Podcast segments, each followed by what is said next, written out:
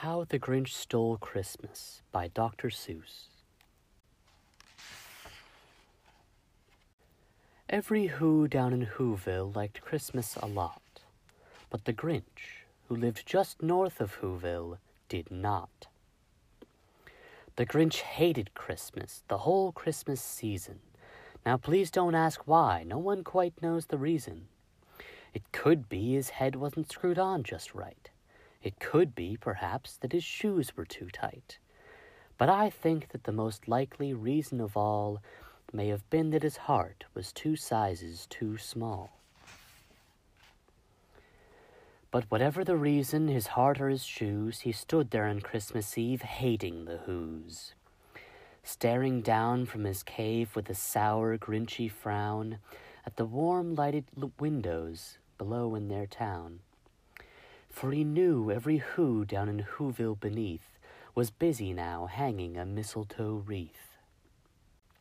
And they're hanging their packages, he snarled with a sneer. Tomorrow is Christmas. It's practically here. Then he growled with his Grinch fingers nervously drumming. I must find some way to stop Christmas from coming. For tomorrow, he knew, all the Who girls and boys would wake bright and early. They'd rush for their toys. And then, oh, the noise! Oh, the noise, noise, noise, noise! That's one thing he hated the noise, noise, noise, noise. Then the Who's, young and old, would sit down to a feast, and they'd feast, and they'd feast, and they'd feast, feast, feast, feast. They'd feast on Who pudding and rare Who roast beast, which was something the Grinch couldn't stand in the least. And then they'd do something he liked least of all. Every Who down in Whoville, the tall and the small, would stand close together with Christmas bells ringing. They'd stand hand in hand, and the Whos would start singing they'd sing and they'd sing and they'd sing, sing, sing, sing. And the more the Grinch thought of this Who Christmas sing, the more the Grinch thought, I must stop this whole thing.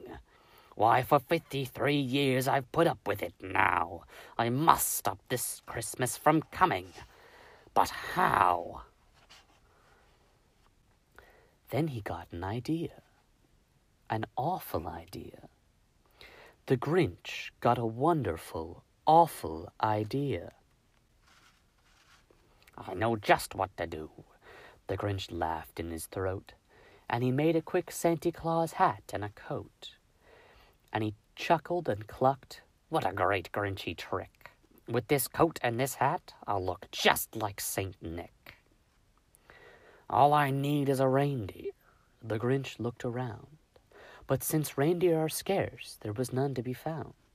Did that stop the old Grinch? No, the Grinch simply said, If I can't find a reindeer, I'll make one instead. So he called his dog Max, then he took some red thread, and he tied a big horn on the top of his head. Then he loaded some bags and some old empty sacks on a ramshackle sleigh, and he hitched up old Max. Then the Grinch said, Get up! And the sleigh started down toward the homes where the Whos lay a snooze in their town. All their windows were dark, quiet snow filled the air. All the Whos were all dreaming sweet dreams without care. Then he came to the first little house on the square. This is stop number one, the old Grinchy Claus hissed, and he climbed to the roof, empty bags in his fist. Then he slid down the chimney, a rather tight pinch. But if Santa could do it, then so could the Grinch. He got stuck only once for a moment or two. Then he stuck his head out of the fireplace flue, where the little Who stockings all hung in a row. These stockings, he grinned, are the first things to go. Then he slithered and slunk with a smile most unpleasant around the whole room, and he took every present pop guns and bicycles, roller skates, drums, checkerboards, tricycles, popcorn, and plums. And he stuffed them in bags. Then the Grinch very nimbly stuffed all the bags one by one up the chimbley. Then he slunk to the ice box. He took the Who's feast. He took the Who pudding. He took the roast beast. He cleaned out that ice box as quick as a flash. Why, that Grinch even took their last can of Who hash. Then he stuffed all the food up the chimney with glee. And now, grinned the Grinch, I will stuff up the tree. And the Grinch grabbed the tree and he started to shove when he heard a small sound like the coo of a dove. He turned around fast and he saw a small Who, little Cindy Lou Who, who was no more than two. The Grinch had been caught by this tiny Who daughter who'd got out of bed for a cup of cold water. She stared at the Grinch and said, Santa Claus, why?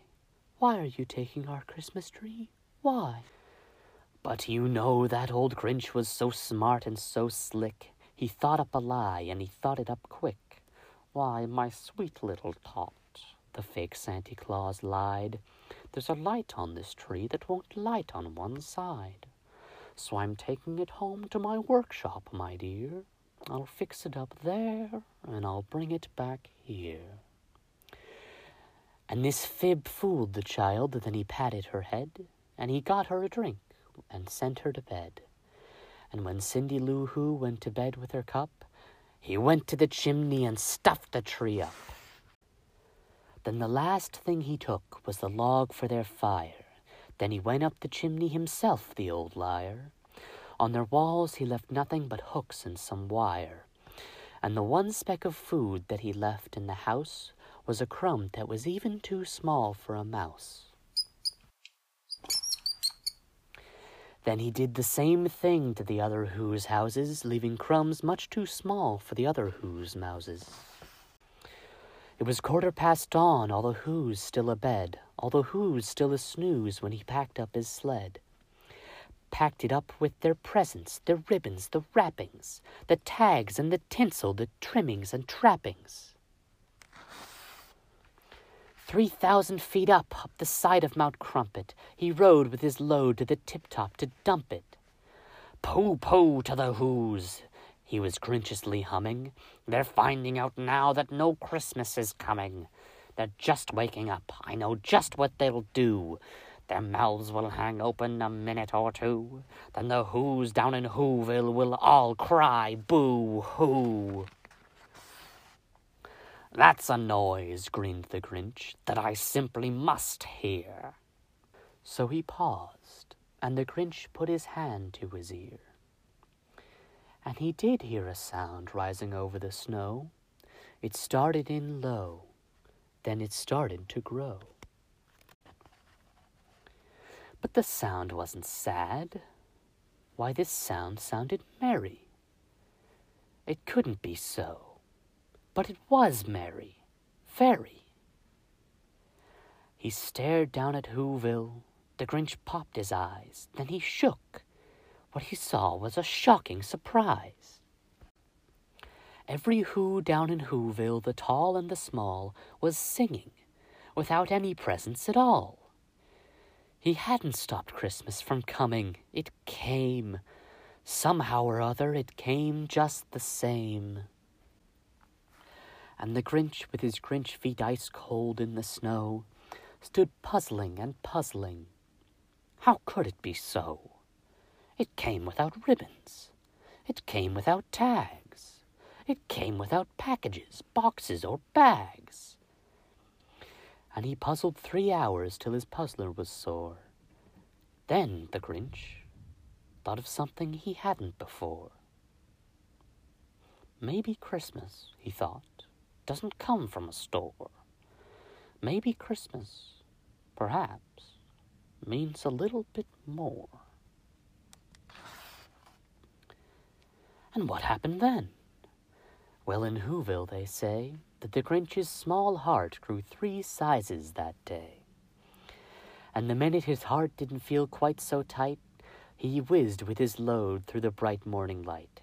And he brought back the toys and the food for the feast and he, he himself, the Grinch, carved the roast beast. The end.